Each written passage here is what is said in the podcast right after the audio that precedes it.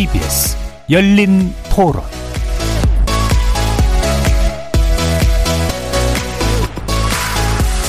안녕하십니까. KBS 열린 토론 정준희입니다.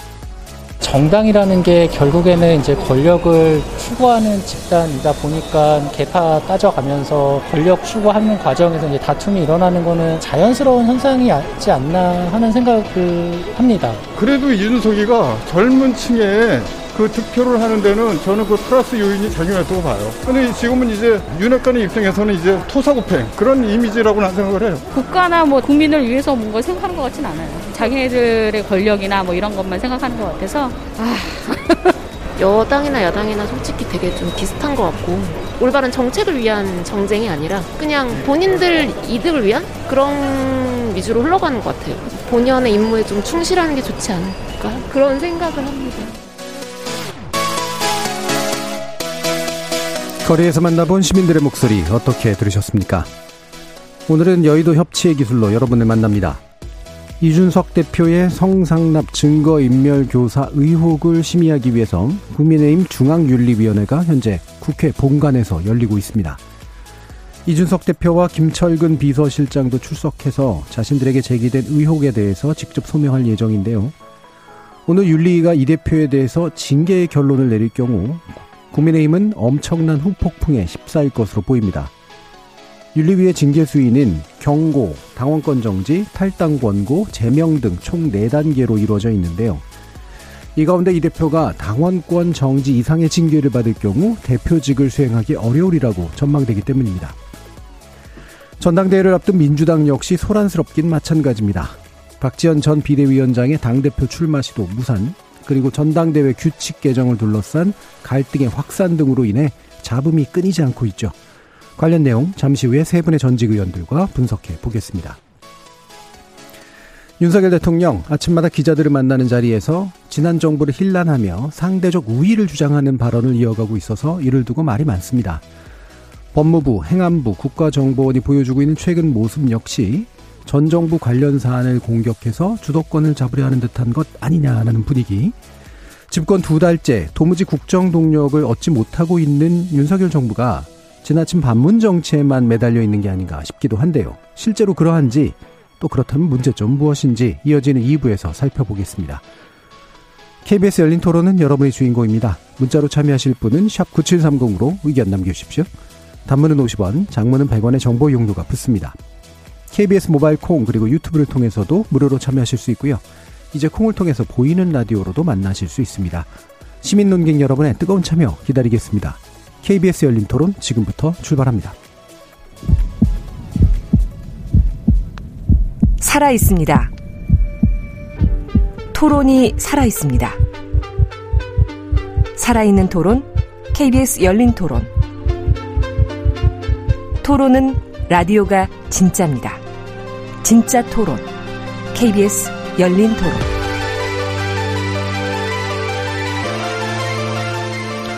오늘 토론 함께 해주시는 세 분 소개해드립니다. 김영우 전 국민의힘 의원 나오셨습니다. 네, 안녕하세요. 김영우입니다. 신경민 전 더불어민주당 의원 함께 하셨습니다. 네, 신경민입니다. 박원석 전 정의당 의원 자리해 주셨습니다. 네, 안녕하세요. 박원석입니다.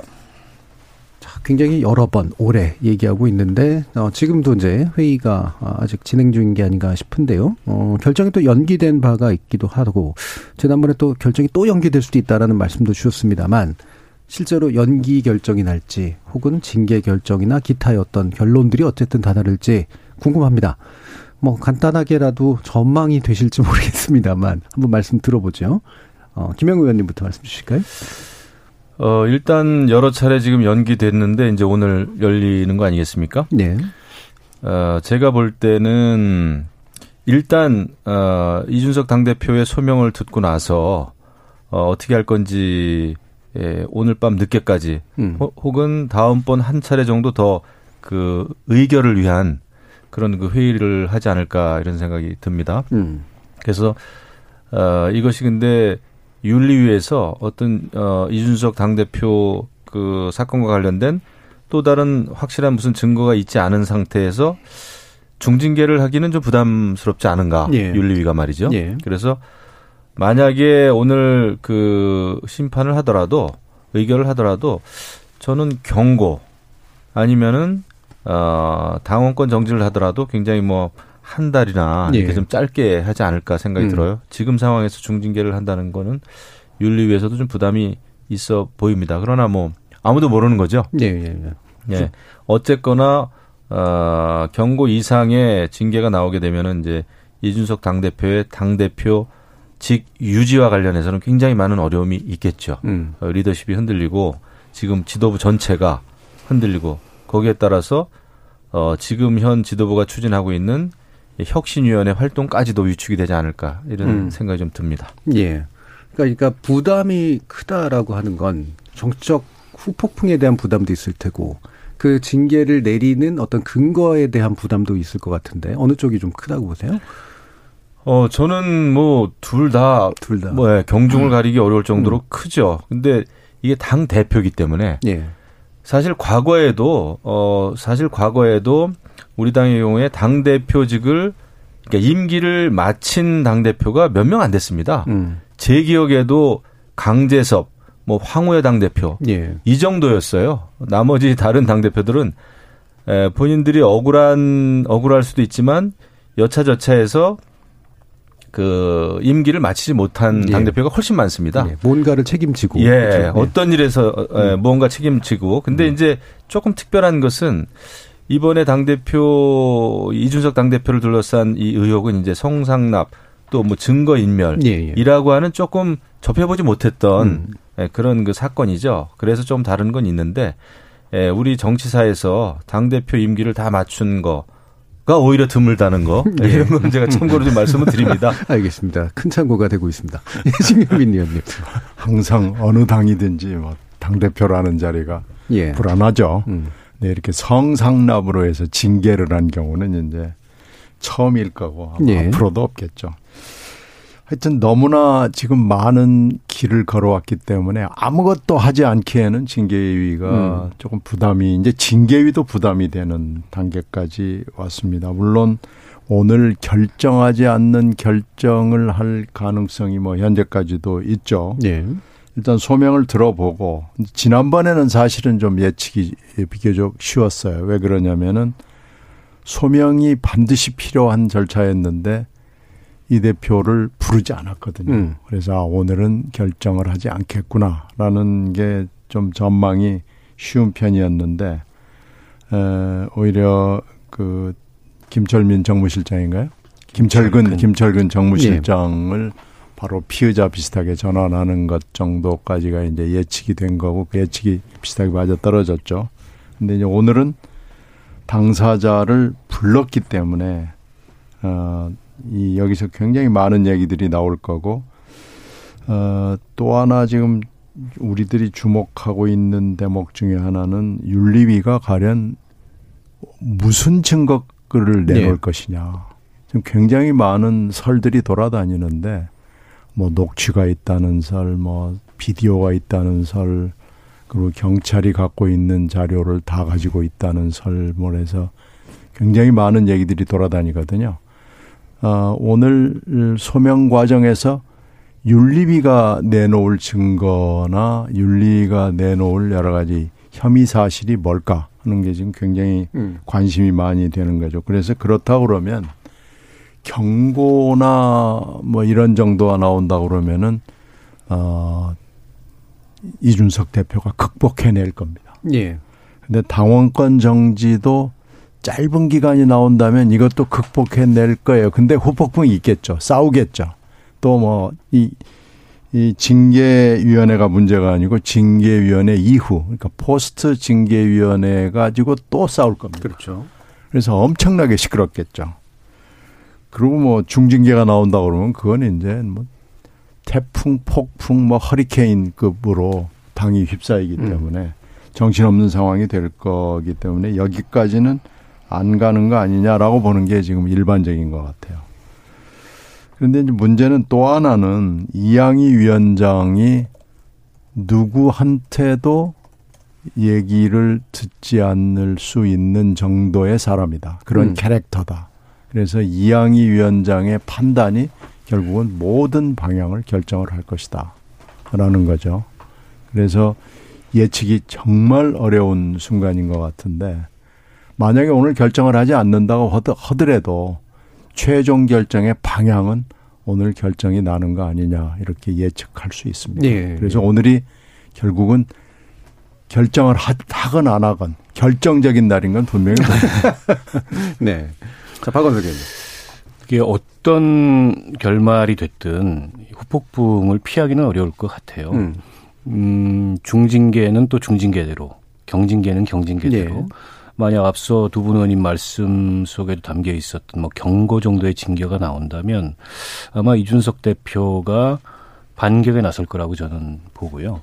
정치적으로는 이른바 윤핵관들의 완패가 되는 거죠. 물론 이제 윤리위의 이 사안과 음. 당내 지금 권력 투쟁과는 서로 다른 문제이긴 하지만 그게 이제 겹쳐져 가지고 뭐가 네. 뭔지 구분이 안 되는 단계로 온 데다가 어제 이제 이준석 대표가 윤리의 배경에는 윤핵관들이 있다. 음. 이게 뭐 까마귀가 나니까 뭐 어쩌다 이런 얘기를 막 했어요.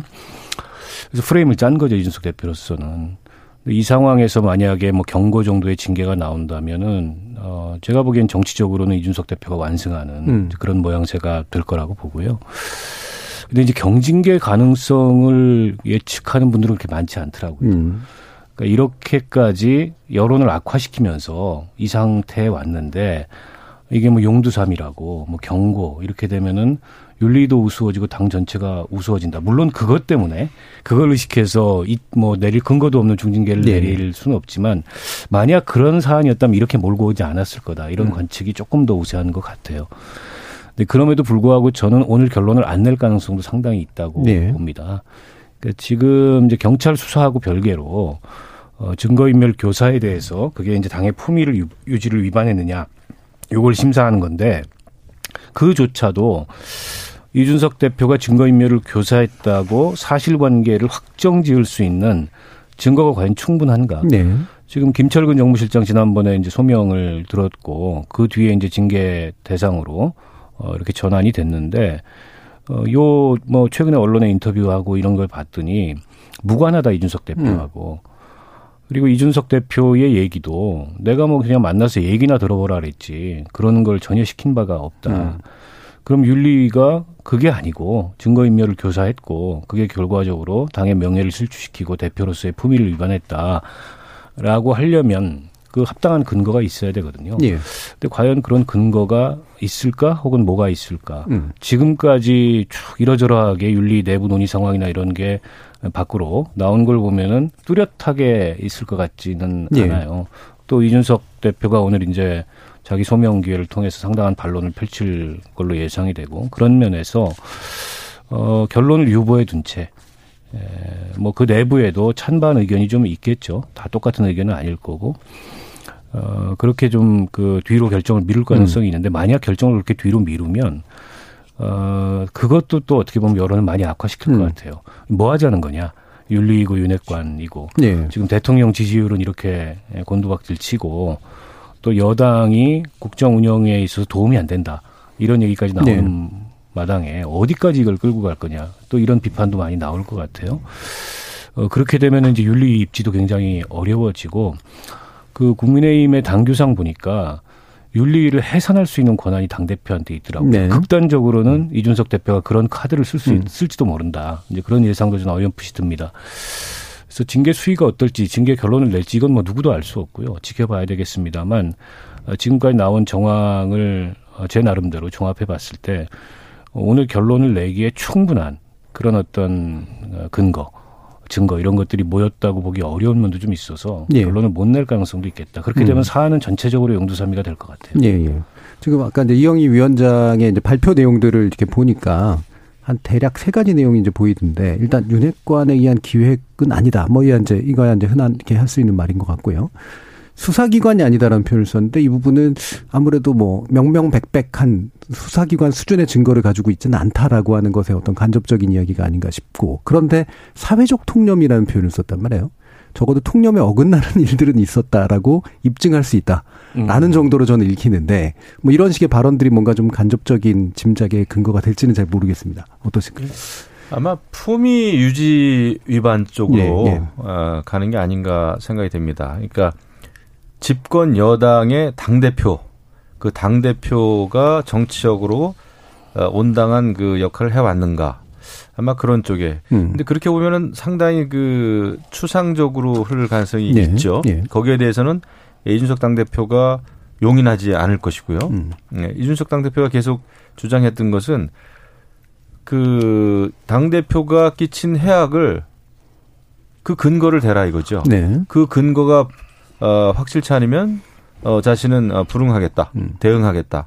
아, 이렇기 때문에 윤리위가 어, 정말 그 품위 유지를 이유로 해서 징계를 하더라도 어, 이준석 당대표가 가지고 있는 그 논리의 벽을 넘어서야 됩니다. 네. 네. 그래서 그런 면에서 윤리위가 어떤 증거가 있는지는 아직 불분명하기 때문에 이것은 만약에 그냥 그 품위 유지만 가지고 징계를 한다면은 이거는 이준석 당대표와의 계속되는 싸움. 음. 그렇게 되면 이제 국민의 힘으로서는 계속 혼란스러울 것이고 지금 그렇지 않아도 어 대통령에 대한 국정 지지도가 떨어지는 것이 그 큰 이유, 이유 중에 하나가 집권 여당 국민의힘이 지금 제대로 어 그 국정을 뒷받침하지 못하고 네. 있지 않습니까?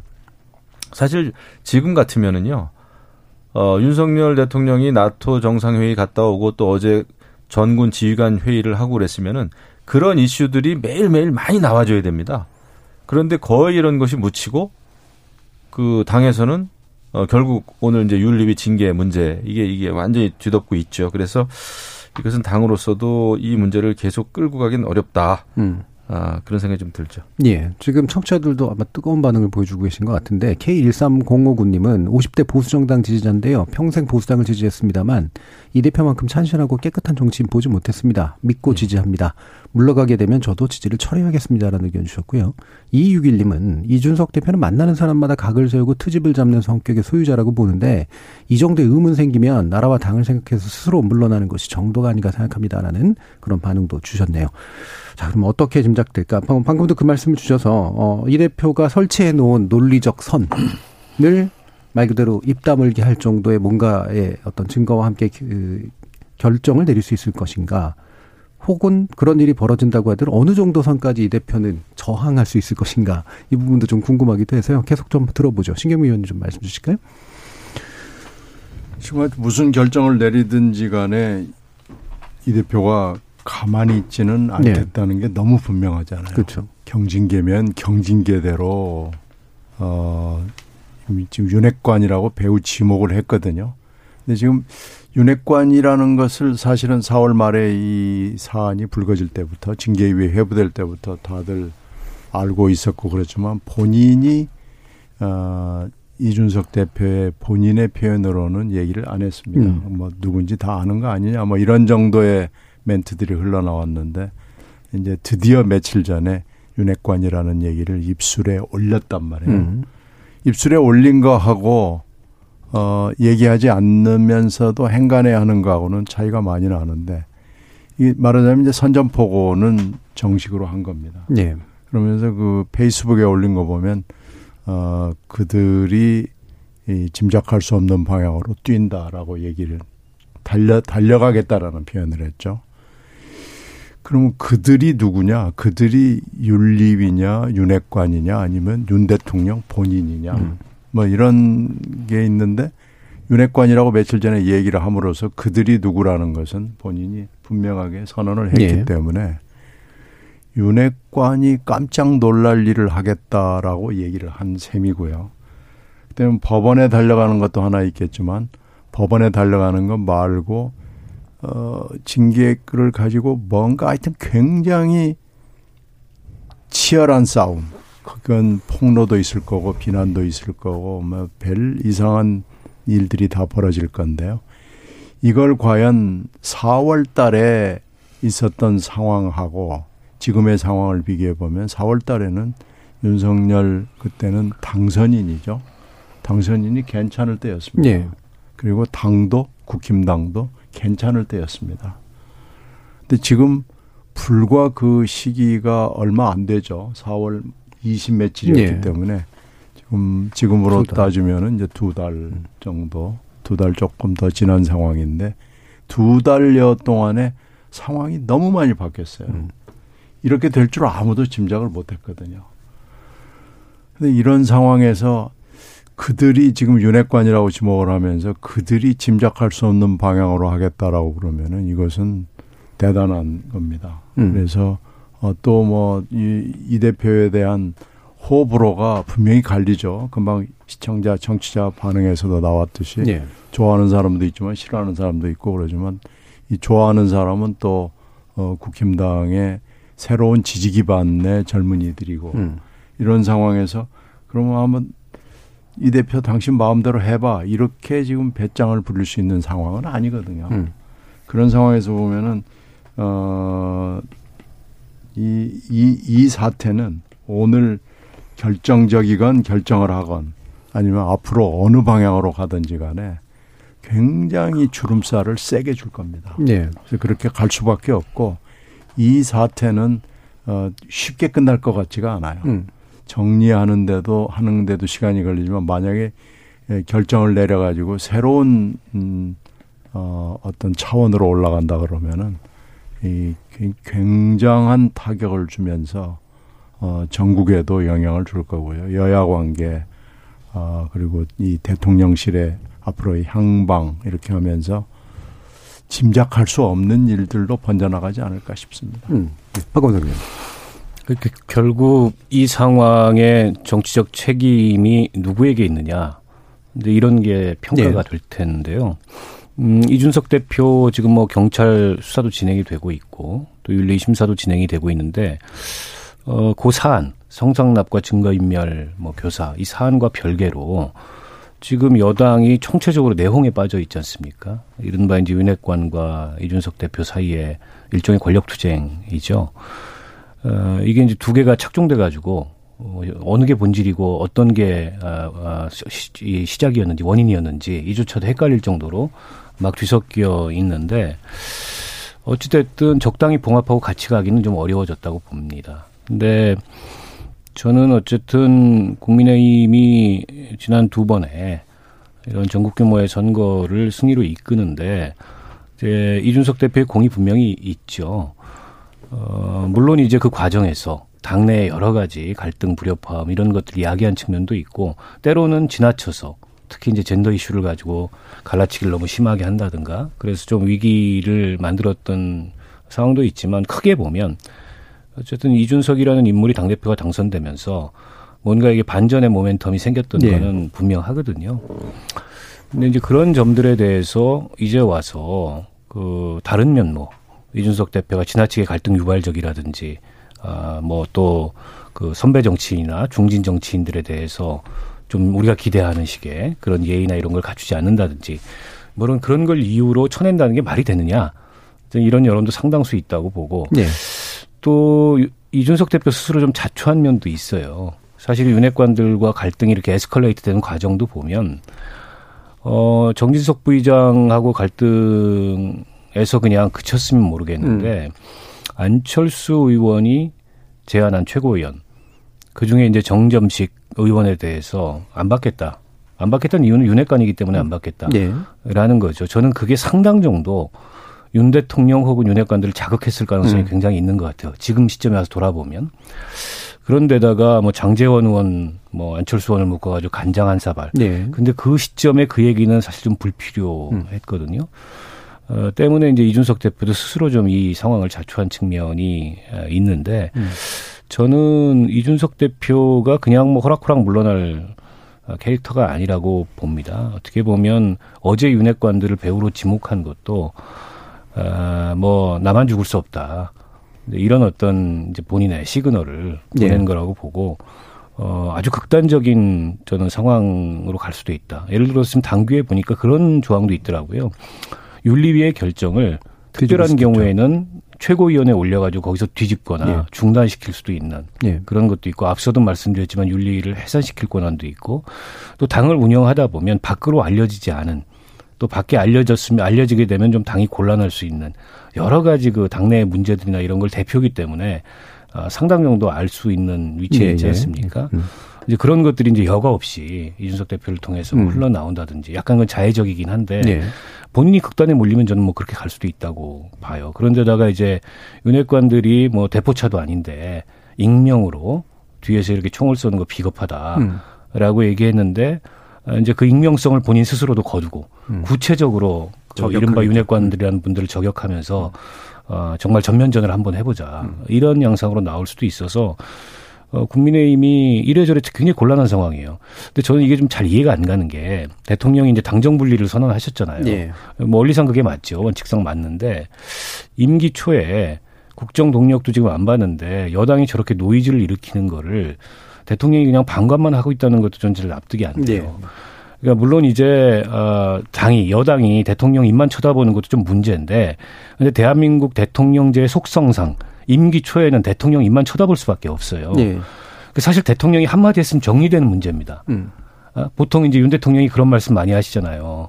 법대로 원칙대로 증거 있나요? 이런 얘기를 했으면 저 끝날 수도 있었던 네. 문제인데 그런 말씀을 안 하신다는 게 결국에는 이제 윤핵관들의 이른바 이준석 이 밀어내기와 윤심이 결과적으로 같은 거 아니냐 근데 이런 추측을 가능케 하거든요. 예. 근데 이제 이준석 대표가 자기 입으로는 이런 얘기 못 하죠. 그럼 네. 설 자리가 없으니까. 끊임없이 두 개는 다르다. 이렇게 얘기를 하고 있지만, 어, 전반적으로 지난 한, 한 달 이상에 이 상황이 악화되는 상황을 보면, 어, 그런 대목에서 좀 이해가 안 되는 측면이 있고, 만약 네. 윤심이 거기 실린 거라면, 이준석 대표가 이 위기를 벗어날 수 있을까? 그런 생각도 듭니다. 음. 지금 어 일부 순서가 많이 남지는 않아서 이게 사실 더 얘기하고 싶은 게 많습니다만 민주당 얘기도 좀 해야 돼 가지고요. 주제를 좀 옮기는 게 좋을 것 같긴 합니다. 두 바퀴씩 분이 안 도셨는데 벌써 이렇게 됐네요. 자, 민주당 이야기는 어, 핵심은 이겁니다. 예, 박지원 전 비대위원장이 계속 나오겠다고 하고 있는 상태죠. 근데 나오지 못하게 이제 되는 또 상황입니다. 아, 과연 이 상황을 어떻게 지금 민주당 입장에서 좀 또 바라봐야 될지, 민주당 입장에서 바라보긴다면 민주당이 어떻게 하고 있는 거라고 우리는 이해를 해야 될지 이 문제와 또 한 가지는 이제 전당대회 규칙 관련된 문제죠. 근데 이 부분도 살짝 좀 복잡하게 지금 뒤집히고 있는 그런 상태여가지고요. 먼저 신경민 의원님 말씀 좀 주시죠. 먼저 박지원 위원장이 지금 나오겠다고 계속하고 이제 7월 중순이면 등록을 하게 되는데 네. 어, 지금 기세로 봐서는 어, 등록 그 서류 해가지고 올 것 같아요. 그럴 것 같아요. 예. 그 굉장히 많은 돈도 예. 필요합니다. 예. 게임비죠 일종의 음. 게임비가 그냥 뭐 하루 아침에 마련할 수 있는 음. 액수가 아닙니다. 예, 예. 굉장히 셉니다. 5천만 원인가로 알고 있는데 아니 맞습니까? 그 그때 그때 정하는데요. 음. 지금 지금 하면 정할 거예요. 근데 대충 지금까지 이제 대표하고 최고위원이 좀 액수가 다른데 대표는 훨씬 많이 냅니다. 예. 네, 그래서 그 돈 마련하고 서류 써가지고 이제 뭐 당원들도 그 사인을 하고 뭐 이런 게 음. 필요해요. 음. 그래서 그런 거 가지고 이제 놀 텐데 일반 당원의 입장에서는 야 그 민주당이라는 데가 박지원 하나도 품지 못하는 게 공당이냐 이제 이렇게들 얘기를 하고요. 하시고요. 예.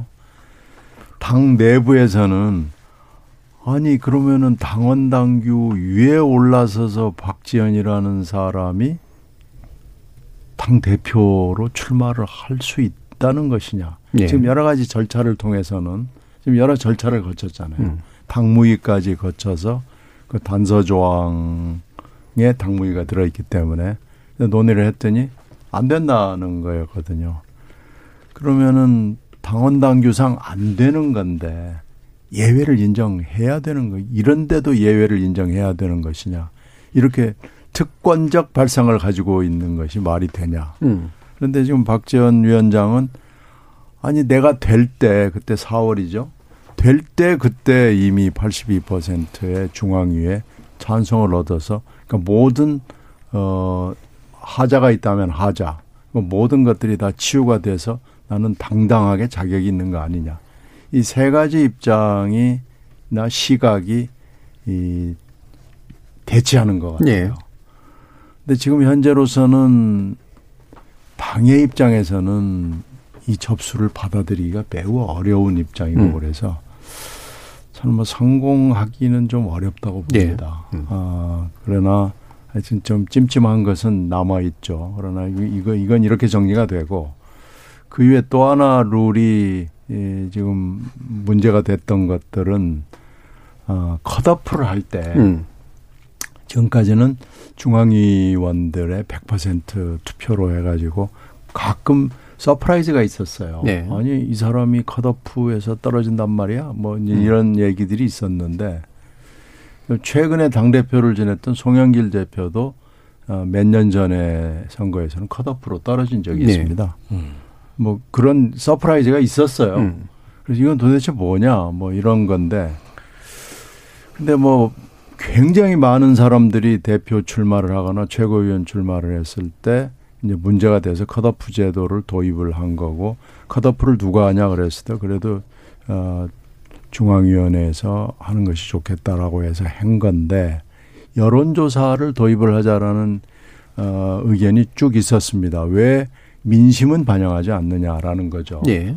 근데 그게 이제 당 대표 정도만 해도 컷오프를 하면 여론조사를 돌리면 사람들이 조금 알아요. 근데 사실은 당 대표 출마자도 여론조사를 돌리면 잘 모릅니다. 음. 근데 최고위원 정도 가면은 아무도 몰라요. 우리끼리는 다 알죠. 네, 네.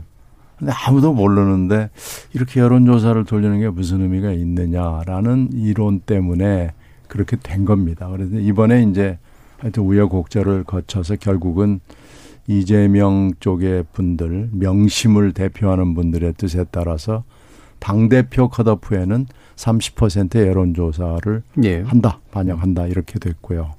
또 하나가 이제 권역별 후보들을 최고위원을 뽑을 때 이제 호남의 그 베이스가 지난 당이 민주당인데 호남 출신 최고위원이 거의 들어오질 않습니다. 음. 특히 또 영남에는 베이스를 가진 분들이 거의 뭐 국회의원도 없고 이러기 때문에 영남 기반을 둔 분들은 거의 들어오질 예. 못합니다. 예. 그래서 최고위원을 행사할 때 유권자들이 두 표를 행사하니까 한 표는 권역별로 하자는 의견을 어, 우상호 비대위원장이 내놓은 건데요. 이 논의도 굉장히 오래 있었어요. 근데 음. 이렇게 하면 한다면 예. 그렇게 되면 이제 땅 따먹기가 되는 거예요. 예. 최고위원을 땅 따먹기로 하기 때문에 예. 이건 또 좀 문제가 있다 그래서 그 아이 채택이 안 됐던 건데 우상호 비대위원장이 된 길에 한번 문제를 제기했다가 그냥 당무위에서 깨져버린 거죠. 예, 예. 음, 알겠습니다. 자, 자세한 설명 잘 해주셨고요. 박원석 의원님 의견 주시죠. 뭐 박지원 위원장 출마 여부는 결론이 난 것 같아요. 이게 비대위 당무위에서 거듭해서 확인을 했으면 현실적으로 뭐 후보 등록이나 출마는 어려워진 예. 것 같고 박지원 위원장이 계속 항의를 하고 있는데 또 그 나름의 이제 자기 이유는 있는 것 같습니다. 어쨌든 직전에 비대위원장을 지냈고 비대위원장이면 당 대표잖아요. 그리고 당규상에 이제 예외 규정이 있는데 그 예외 규정을 적용 못 해줄 만큼의 이게 특권 내지는 뭐 공정과 상식에 어긋나는 일이냐. 예. 제가 보기에도 당 밖에 있는 제가 보기에도 그런 건 아닌 것 같아요. 음. 왜냐하면 이제 총선 때 뭐 영입돼 가지고 6개월 요건을 못 채우고도 다 후보가 되고 출마해서 국회의원이 되고 이런 전례들이 있거든요. 아마 박지원 위원장은 왜 그런 전례들이 숱하게 있는데 나만 배제하려고 하느냐 이 문제 제기인 것 같고 어, 그런 면에서 좀 아쉬움이 있죠.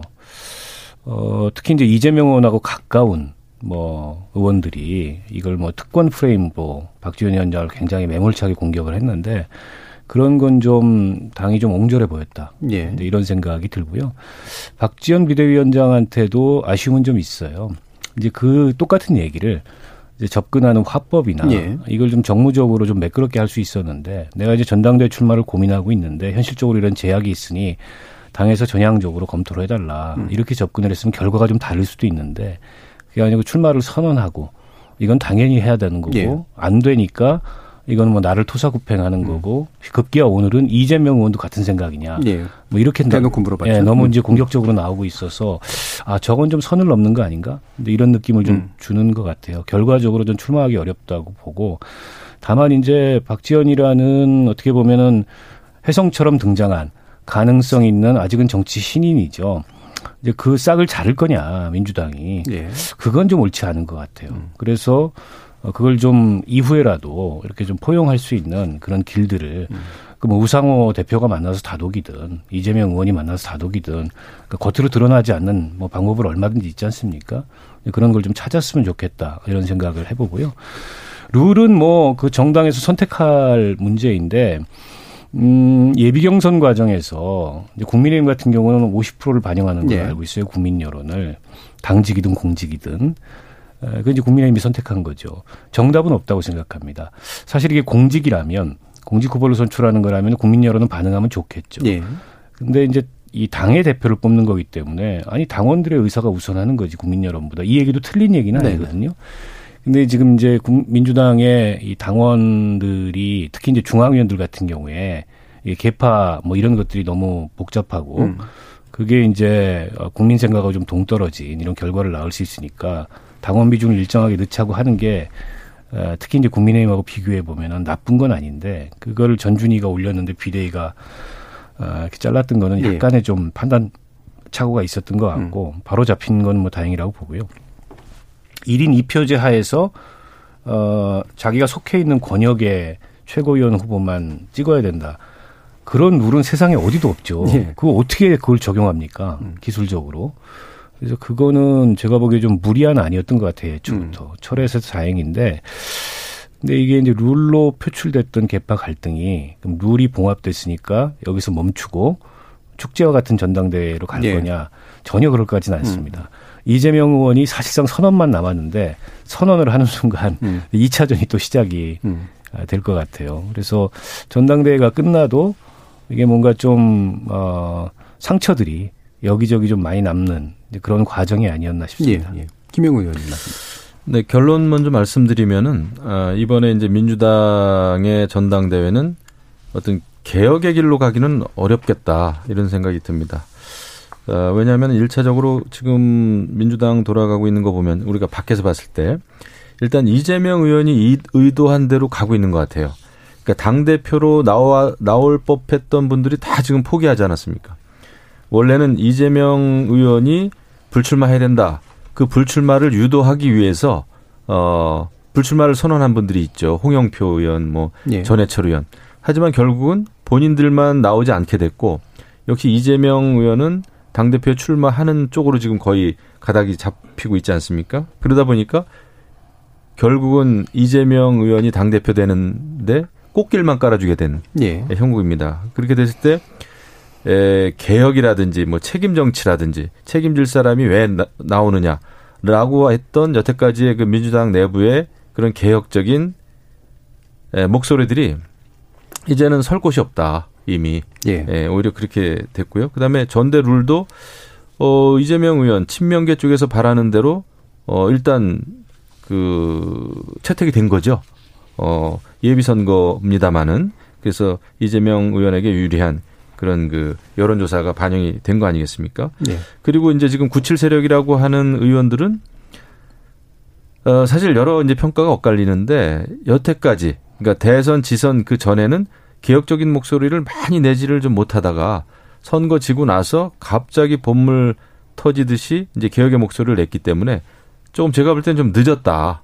개혁의 목소리를 예. 들고 나오기가 조금 그리고 또 어, 친 이재명계에 있었던 그 의원들도 있고요. 그래서 그 개혁의 목소리가 상당히 설득력을 갖기가 좀 어렵게 됐다. 또 박지원 전 비대위원장도 출마가 무산됐다.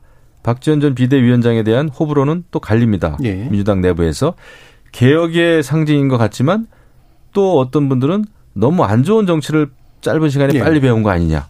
어, 구태 정치를 벌써 하는 거 아니냐.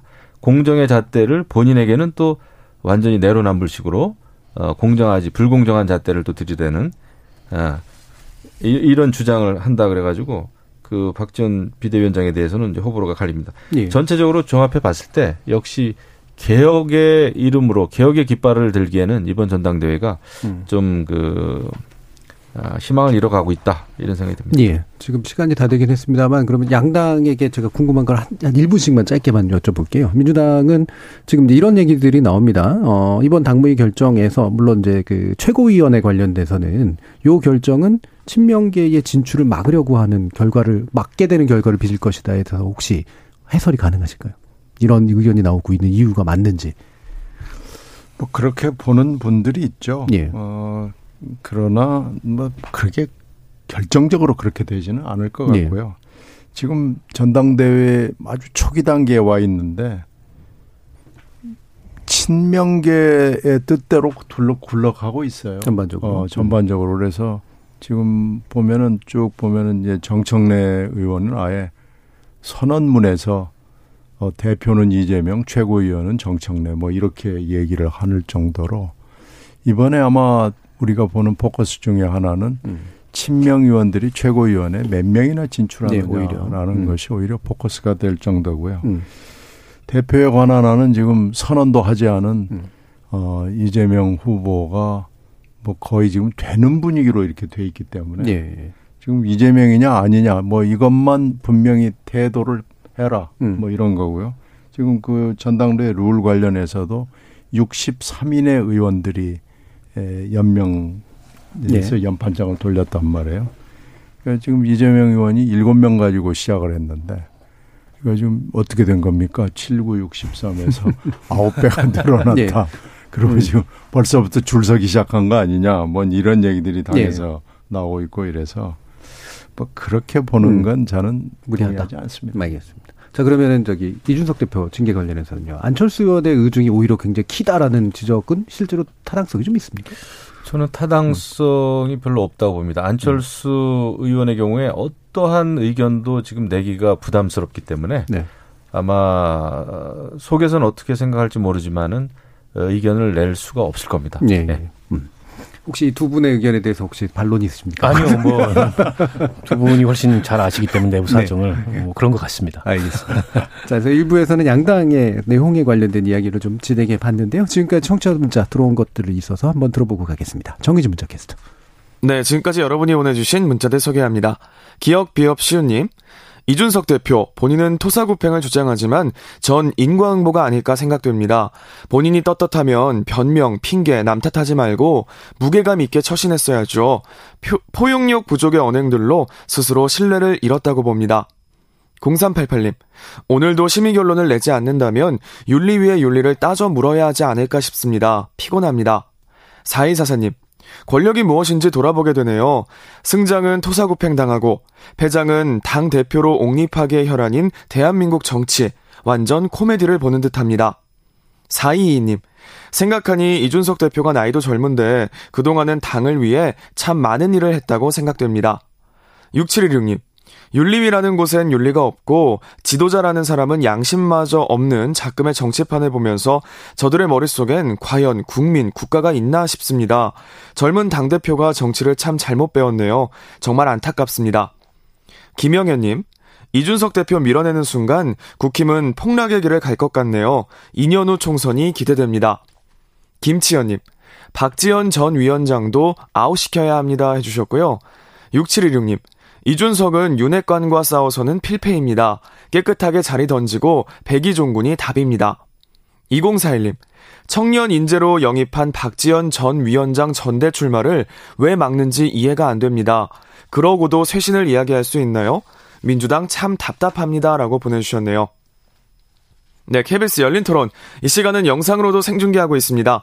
유튜브에 들어가셔서 KBS 일라디오 또는 KBS 열린 토론을 검색하시면 지금 바로 토론하는 모습 보실 수 있습니다. 방송을 듣고 계신 여러분이 시민 농객입니다. 계속해서 청취자 여러분들의 날카로운 시선과 의견 보내주세요. 지금까지 문자캐스터 정의진이었습니다. 토론이 세상을 바꿀 수는 없습니다. 하지만 토론 없이 바꿀 수 있는 세상은 어디에도 없습니다.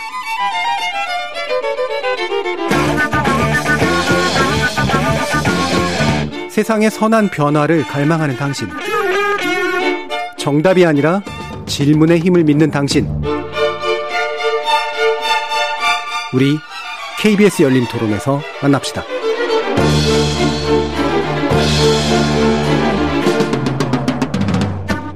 KBS 열린 토론 2부는 신경민 전 더불어민주당 의원, 박원석 전 정의당 의원, 김영우 전 국민의힘 의원 세 분과 함께 윤석열 대통령의 반문 정치에 관련된 이야기 나눠보겠습니다. 제가 반문 정치라고 그랬긴 했습니다만 일부러 단순화시키기 위해서요. 일단 총론으로 한번 좀 얘기를 해보시죠. 이제 실제로 윤 대통령이 반문 정치에 좀 매몰돼 있는 듯한 느낌으로 받은다는 게 맞는지 어떻게 생각하세요, 신경민 의원님?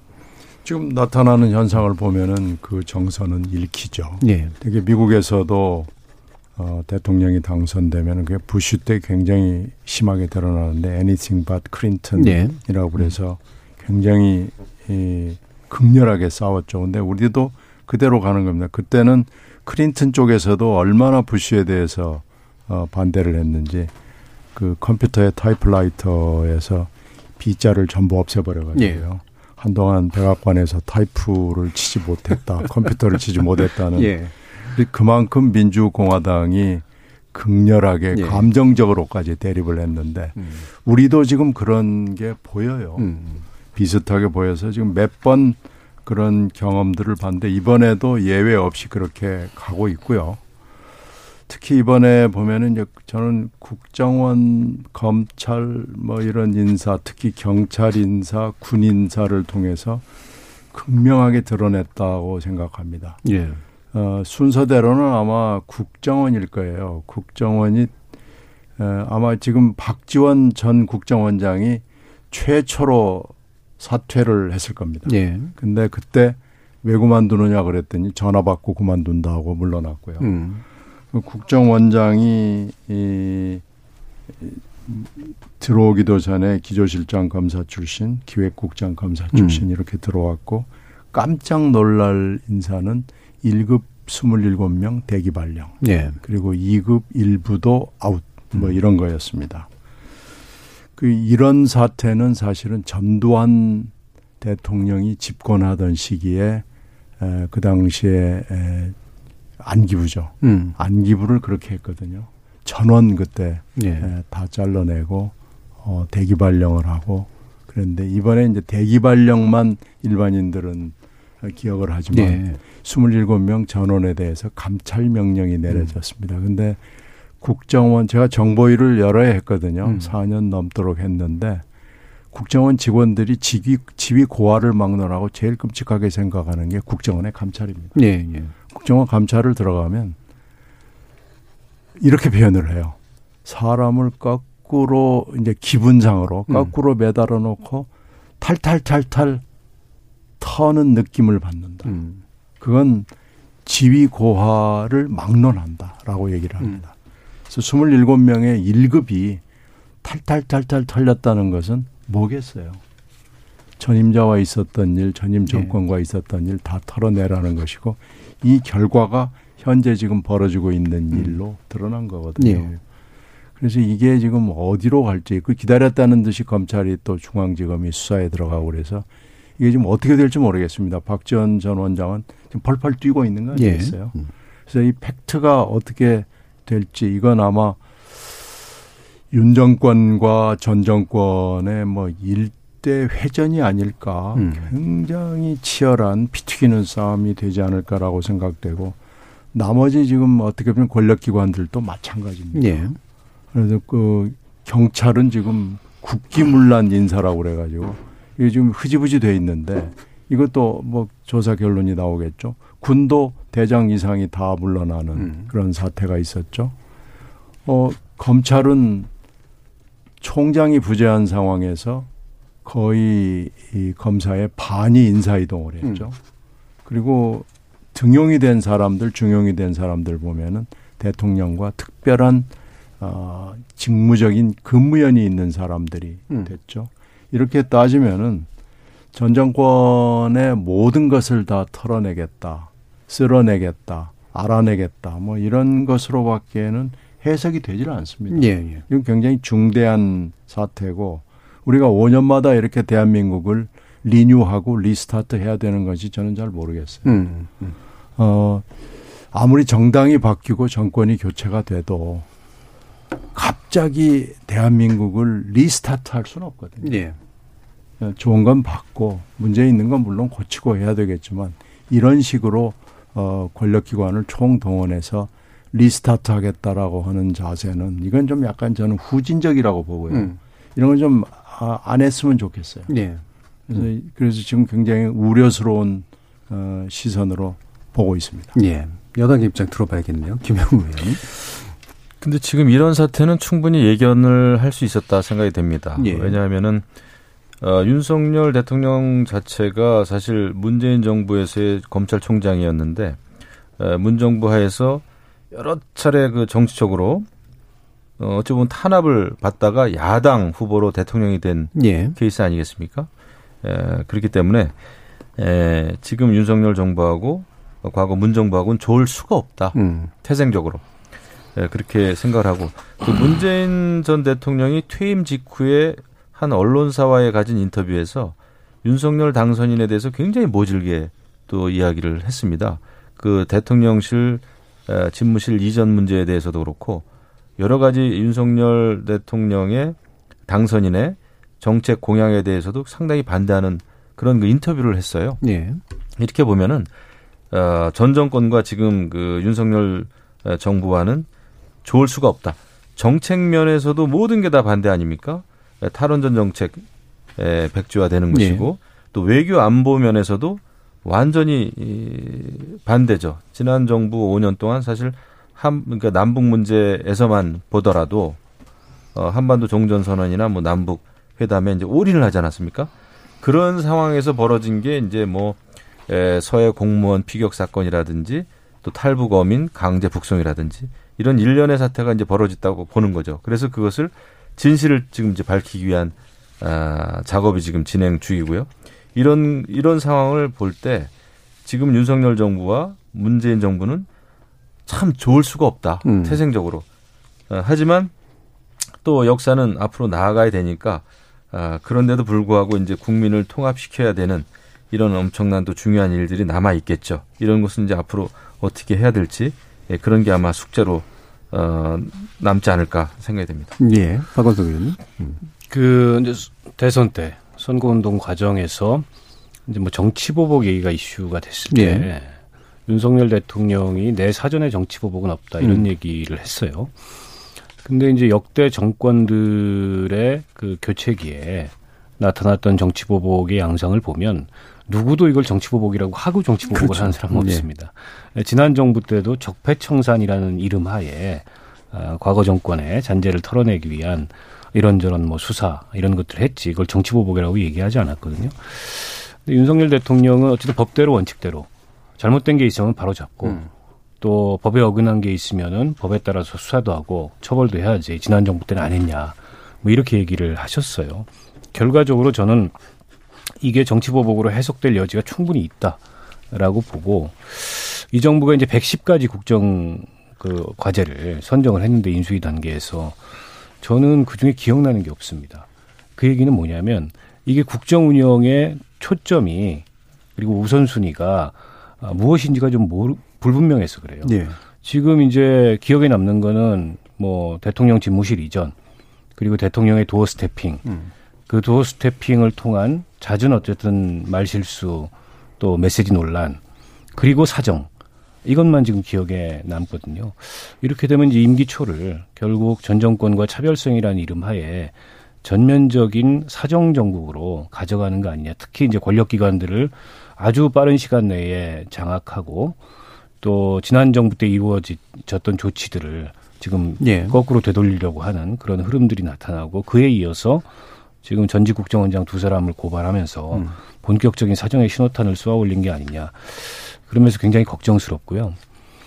그리고 이제 국회로 와 보면 여야가 아, 각자 이제 당내 부의 문제가 굉장히 어려운 데다가 또 여야 간에 무슨 협치의 기미가 조금도 안 보여요. 원구성도 굉장히 어렵게 지금 됐고 그럼에도 불구하고 원구성이 지금 완전히 된 게 아니잖아요. 음. 여전히 여진이 남아 있는 상황이고 이렇게 되면 윤석열 정부가 지금 굉장히 중요한 그 시기에 놓여 있는데 특히 이제 세계적으로 이 인플레이션 상황 네. 때문에 경제도 어렵고 국민들은 민생 문제나 먹고 사는 문제에 있어서의 문제 해결 능력, 비전 이런 것들을 원하는데 어, 현 정부의 국정 운영은 그것과는 좀 동떨어진 방향으로 가고 있는 게 아닌가. 음. 그래서 걱정이 좀 되는 면이 있고요.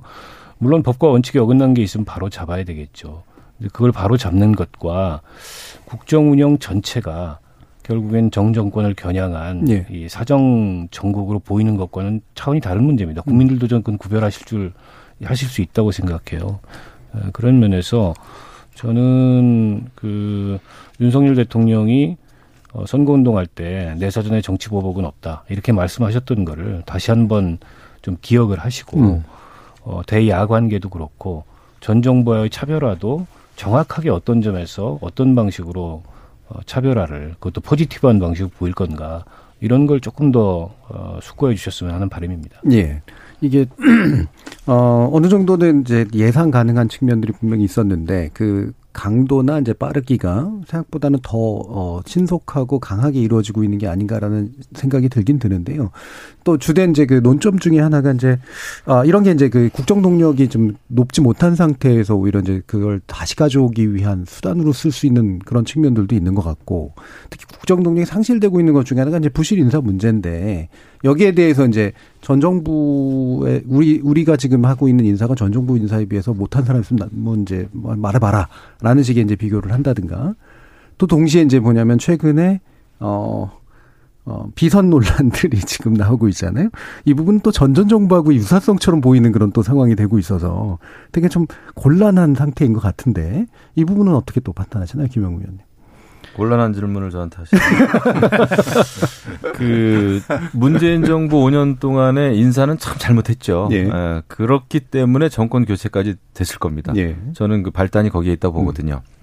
뭐 조국 전 법무부 장관을 음. 둘러싼 인사에서부터 시작해서. 근데 저는 지금 이제 국민의힘 여당의 입장에서 사실 이제 대통령실에 좀 요청을 하고 싶어요. 네. 그 이번에 이제 나토 정상회담. 그러니까 지금 사실 어, 나토 정상회담 너무나 잘 하고 왔고 또 이런 아마 나토 정상회담에서 있었던 일들 또 한미일 어, 정상회담에서 있었던 일, 또 여러 가지 그 세일즈 외교한 거 이런 걸로 사실 지금 언론에서 도배가 돼야 되거든요. 음. 어. 그런데 당도 시끄럽고 그다음에 또 비선 논란 때문에 네. 그게 다 묻히고 있는 거예요. 근데 저는 그렇게 생각합니다. 이 비선 논란은 어쨌거나 그 박근혜 정부도 그렇고 정권을 붕괴시킬 만큼의 큰 그 파괴력이 있었단 네. 말이에요. 음. 그 사실관계를 일단 떠나서 그리고 지금 온 국민들은 비선에 대한 국민적인 트라우마가 있어요. 그렇죠. 예, 너무나 음. 큰 일이었기 때문에 음. 그러면은 이것은 조금 정말 조심할 필요가 있다. 그 지난번에 이제 봉화마을 김건희 여사가 내려갈 때도 그 아는 지인하고 내려가 가지고 참 말이 많았잖아요. 예. 근데 이제 하물며 이번에는 예, 국제 정상회담이란 말이죠. 국제 외교 무대였기 때문에 예, 저는 이것을 뭐 어, 문재인 정부 때 뭐 BTS BTS도 가지 않았느냐 이런 식의 비유는 조금 제가 봐도 좀 맞지는 않는 것 같고 예. 아 그리고 이제 예, 대, 더더군다나 뭐 김건희 여사를 수행한 게 아니라 여러 가지 해외에서의 여러 가지 프로젝트 기획과 뭐 이런 거에 관여했다 그러는데 그러면 저는 더 큰 문제입니다. 음. 그리고 영어를 잘하고 뭐 외국어를 잘해서 갔다 그러는데 대한민국 외교부에 외국어 잘하는 네. 사람이 없나요? 또 그런 그 이벤트라든지 그런 기획할 사람이 없나요? 전 차고 넘친다고 봅니다. 제가 외통이 6년을 했지만 네. 그래서 지인이라고 해서 또 그 업무를 할 사람이 이 사람밖에 없다고 해서 어 같이 갔다는 거는 조금 저는 이해하기가 어렵고 공군 1호기를 또 탔잖아요. 네. 돌아올 때는 또 숙소가 제공이 됐고 이거는 특혜 시비를 떠나서 일단 그 사적인 인원이 예, 관여해 가지고 가야 될 상황은 아니었다고 음. 봅니다. 지금 이제 이런 문제는 계속해서 국정 지지도를 떨어뜨릴 거예요. 그리고 여기에 대한 그 해설, 해설이 아니라 어떤 설명이, 음. 예, 설명이 정말 변명처럼 좀 네. 들려요. 제가 볼 때. 그래서 이런 것은 지금이라도 더 늦기 전에 예, 수정하는 것이 옳다 아, 생각을 하고요. 그 다음에 이제 에, 제가 가진 결론은 그렇습니다. 지금 문재인 정부 때 사실 여러 면에서 정책적인 면에서 외교 안보 면에서 인사 면에서 비정상적인 게 많았다고 봐요. 네. 이 비정상을 정상화로 돌려야 되는 책무가 있고 그 정상의 길로 저는 나가고 있다고 봅니다. 그래서 이것이 뭐 단순히 정치 보복이라기보다는 에, 야당에서는 정치 보복이라고 느끼겠죠. 하지만 제가 볼 때 예를 들면은 뭐 하나만 말씀드리면은 지난 그 국정원장에 대한 여러 가지 고발 이런 거는 국가의 정체성에 관련된 문제고 네. 너무나 중요한 문제고요. 또 피해자 유가족이 있는 것이고 인권적인 차원에서도 바로 잡아줘야 될 일들입니다. 저는 이것은 개인적인 부패나 무슨 뭐 여러 가지 별건 수사를 통한 그 정치 보복하고는 차원이 다른 문제라고 봐요. 음. 저는 이것은 정치 보복이라고 하는 프레임은 잘못된 프레임이다. 이런 말씀을 좀 드리고 싶네요. 네. 다시 신 의원님. 글쎄 국정원장 문제는 아까도 말씀드렸듯이 예. 이게 김만복 원장 이후에 기관 고발은 처음이거든요. 음. 그리고 이거 기관 고발은 바로 또 직전에 어, 기관장에 대한 거는 어, 국정원 이기 때문에 또 뭐 아주 드문 일이고 다른 기관도 마찬가지고요. 다른 보통의 기관들도 마찬가지니까 이 문제는 그렇게 쉽게 끝날 것 같지가 않아요. 기관 고발을 했고 더군다나 지금은 어, 수사권이 없지만은 수사 권한이 있는 기관이었거든요. 그러니까 국정원이 기관 고발을 바로 직전 원장 두 사람을 했다. 이건 그냥 넘어갈 수 있는 문제가 아니고 팩트 싸움이 아주 치열하고 치밀하게 전개될 수밖에 없는 예. 거였기 때문에 지금 우리가 뭐 뭐라고 얘기해 봐야 음. 우리가 fact를 100% 지금 모르는 상황이기 때문에 현재로서는 잘 모르겠다는 얘기밖에는 못 하겠지만 이건 쉽게 끝날 수 있는 문제는 아니다라고 음. 보고요. 지금 비선 논란하고 door, doorstepping 문제를 얘기했는데 그 솔직하게 인정을 하실 수밖에 없는 상황인 것 같아요. 예. 그리고 대통령실의 해명이 더 지금 문제예요. 더 문제를 꼬이게 만들었고 도대체 이걸 해명이라고 어떤 사람이 제가 보기엔 이 해명을 한 사람을 찾아내 가지고 이 사람 목을 쳐내야 될 것 같습니다. 예. 그렇지 않으면 음. 대통령실이 이런 걸 해명이라고 내놓는다는 것이 좀 부끄럽고요. 수준 이하입니다. 음. 더군다나 BTS를 내놓은 이건 권성동 원내대표가 한것 같은데 권성동 대표의 머리 구조를 제가 의심하지 않을 수가 없습니다.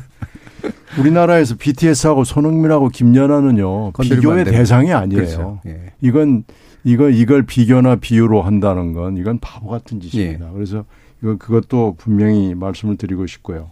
제가 지금 이 도어 스태핑이건 비선 논란이건 지금 계속 되풀이되고 있고 도어 스태핑에서 지금 어처구니 없는 멘트들을 대통령이 매일 음. 아침에 내놓는데 지난 이틀 동안은 지금 다른 일정 때문에 안 나왔거든요. 예. 이게 지금 내일 또 나올 겁니다. 그런데 지금 저희 이 프로를 통해서도 몇 번 지적을 했어요. 이거 이건 이렇게 하면 안 된다. 이걸 업그레이드 해야 된다. 바꿔야 된다. 세련되게 해야 되고 어 이것 때문에 큰 혼선과 네. 혼란이 일어날 것이다라고 주장을 했거든요. 근데 그 지적이 맞는 건데 이거 누구나 다 할 수 있는 지적이라고 저는 생각해요. 근데 왜 안 되느냐? 저는 소통에 문제가 있다고 봅니다. 음. 이 두 가지 다 지금 비선 논란도 대통령 부인에 대해서 아무도 얘기를 못 하는 거예요. 네. 대통령조차도 얘기를 못 하는 겁니다. 음. 도어 스타핑 문제, 문제 있죠. 다 알죠. 대통령한테 얘기를 못 하는 겁니다. 그래서 이 왜 얘기를 못 하는가를 얘기를 할 수 있는 구조를 만들어내는 것이 매우 중요한 일이고 여기에 정권에 굉장히 중요한 성패가 달려 있다. 음. 저는 그렇게 봅니다. 그래서 비선 논란 문제하고 도어 스태핑 문제는 빨리 하루라도 빨리 10분이라도 빨리 이 결론을 내서 음. 고쳐야 됩니다. 그리고 이 대통령실 해명 이런 수준으로 할 것 같으면요 차라리 해명 안 하는 게 낫습니다. 네. 박원석 의원. 그 사적 수행 논란 문제는 빨리 유감 표명을 하고 마무리를 짓는 게 예.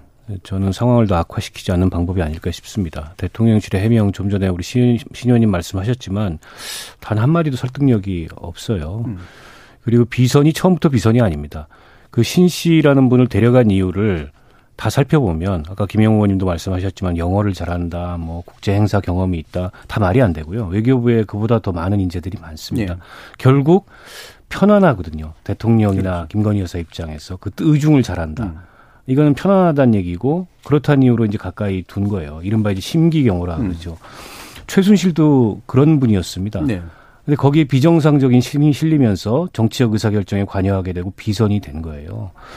지금 이번에 그분은 거기 수행하고 온 게 어마어마한 그분에게 자산이 됐을 거예요. 유무형에. 음. 거기에 이런저런 사람들이 꼬일 가능성이 높고 권력의 생리라는 건 그렇습니다. 예. 하시는 일도 좀 그런 쪽 같아요. 예. 음. 때문에 이거는 빨리 어쨌든 유감 표명하고 사과하고 재발 방지 대책 세우고 투명하게 뭐 김건희 여사의 그런 영부인으로서 활동을 지원할 수 있는 체계를 만드는 게 어, 사태를 더 악화시키지 않는 방법이다 이렇게 말씀을 드리고요. 도어 스태핑을 하셔도 좋은데 좀, 좀 프로토콜을 따랐으면 좋겠다, 대통령이. 참모들이 그날 이슈를 보고 안 하지 않을 거고 준비를 안 하지 않을 텐데 그거를 참고 안 하는 것 같아요. 즉흥적으로 좀 하시는 것 같은데 그러다가 좀 감정적이기도 하고 특히 이제 자꾸 지난 정권과 비교하거나 지난 정권보다 낫다 이런 식의 화법을 즐겨 하시는데 당연한 거죠. 그러니까 정권 교체가 된 거고 음. 국민은 그 이상을 기대하고 있는데 지난 정권도 했는데 뭐가 문제냐 이런 화법은 설득력이 없습니다. 그리고 뭐 박순애 후보자의 음주운전 논란이나 예. 또그 공정거래위원장 후보자의 이성 어, 희롱 관련된 예. 논란이나 그거 가지고 얼마나 비판을 많이 했습니까 민주당을 향해서. 음. 근데 그걸 반복하면서 이렇게 훌륭한 사람들이 있었냐라고 얘기하는 거는 조금 더 설득력이 없고 국정 동력이 떨어지는 거는요. 뭐 거창한 이런 어, 이런 문제가 아니고 네. 이게 마치 이제 가랑비에 옷 젖듯이 저런 것들이 국민들 보기에는 어, 이 정부도 준비가 안 됐고 태도가 어떻게 보면은 국민의 목소리에 귀 기울이거나 아니면 뭔가 미래를 향해서 좀 전향적으로 나아가는 이런 태도가 아니고 결국에는 과거에 사로잡혀서 거기에 연연하고 그것과 비교하는 어, 이런 국정 운영을 하려는구나 이런 느낌을 주면서 지금 지지율이 떨어지고 있는데 지금 위험 신호가 왔어요. 네. 지금 일부 여론조사에서는 뭐 40% 밑으로 나오는 것도 음. 아마 있는 것 같습니다. 근데 그게 이제 고착되기 시작하면 여당도 정부도 굉장히 많이 힘들어질 거고 게다가 여소야 됩니다. 국정 동력이 이렇게 상, 실추되면 야, 야당을 향한 협상력이 발휘가 네. 안 돼요. 음. 굉장히 위험한 상황이기 때문에 그 위험을 대통령께서도 인식하고 여당도 공유하고 어, 조금 이제 방향을 바꾸는 그런 어떤 모습을 보였으면 좋겠다는 네. 생각이 듭니다. 음, 시간이 많이 남지 않아서 신경민 의원께서 아까 그 말씀하셨잖아요. 대통령에게 말을 못하고 대통령은 배우자에게 말을 못하는 상황이다. 제가 여기서 얘기를 하고 있지 않습니까? 저만 얘기하고 있나요? 네. 짧게만 한번 코멘트 다시. 뭐 아까 다 네. 말씀드렸는데 네. 그 지지율이라고 하는 거는 그 자체가 동력이에요. 네. 그래서 지지율 신경 안 쓰고 열심히 하겠다라는 말은 아, 일을 열심히 하겠다는 그 의지는 느껴집니다. 예, 그런 그 충정심은 다 우리가 아, 알 수 있지만 아, 지지율이 떨어지면은 이게 이제 바닷물이 썰물이 되면은 우리가 배 위에서 노를 저어도 앞으로 나갈 수가 없잖아요. 네. 그래서 그 지지율을 올릴 수 있는 그런 방안을 찾아야 됩니다. 그거의 첫 단추는 일단 이야기를 좀 듣는 거죠. 음. 그다음에 잘못된 것은 빨리 고치는 그런 그 모양새, 태도 그런 게 굉장히 중요하죠. 그렇지 네. 않으면은 굉장히 오만하게 느껴지거든요. 음. 그래서 그런 것은 제가 간곡하게 예, 요청을 드립니다. 신현영 마치고. 어, 제가 여론조사하는 분들한테 들은 얘기 한 말씀 드려야 될 것 같은데 지금 여론조사를 이렇게 돌려보면은요, 그게 ARS건 면접조사건 간에 이 민주당 지지하는 분들이 대답을 다 안 하려고 그러는데 음. 그러니까 음. 굉장히 불쾌한 거죠. 그러니까 아예 그냥 응답을 회피를 하려고 그러고 보수 쪽에 있는 분들은 뭔가 좀 위기라고 느껴서 여론조사에 적극적으로 응한다는 네, 거예요. 네. 그러니까 지금 40 몇 프로 나오는 지지도 오죠. 음. 지금 부정이 50%를 넘어섰죠. 윤, 윤 대통령에 관한 한. 그게 뭐냐면은 부정이 조금 과소평가돼 있고 예. 긍정은 좀 과대평가돼 음. 있다는 거예요. 그러니까 지금 나타나고 있는 수치보다 훨씬 더 윤 대통령에게 좋지 않다. 네. 지금 그 얘기를 아까, 아까 박 의원이 지금 해 주신 거기 때문에 음. 이거 심각하게 받아들여야 예. 됩니다. 알겠습니다. 진지하고 심각하게 해서 제가 아까 10분이라도 빨리 해야 된다고 그랬는데 예. 1분이라도로 고치겠습니다. 알겠습니다. 빨리 하시는 게 좋을 것 같습니다. 예, 두 분으로 두 분 말씀으로 이제 마무리 짓겠는데 오늘 토론 박원석 의원, 김영우 의원 그리고 심영민 전 의원 세 분 모두 수고하셨습니다. 감사합니다. 감사합니다. 네, 감사합니다. 지금까지 KBS 열린 토론 정준이었습니다.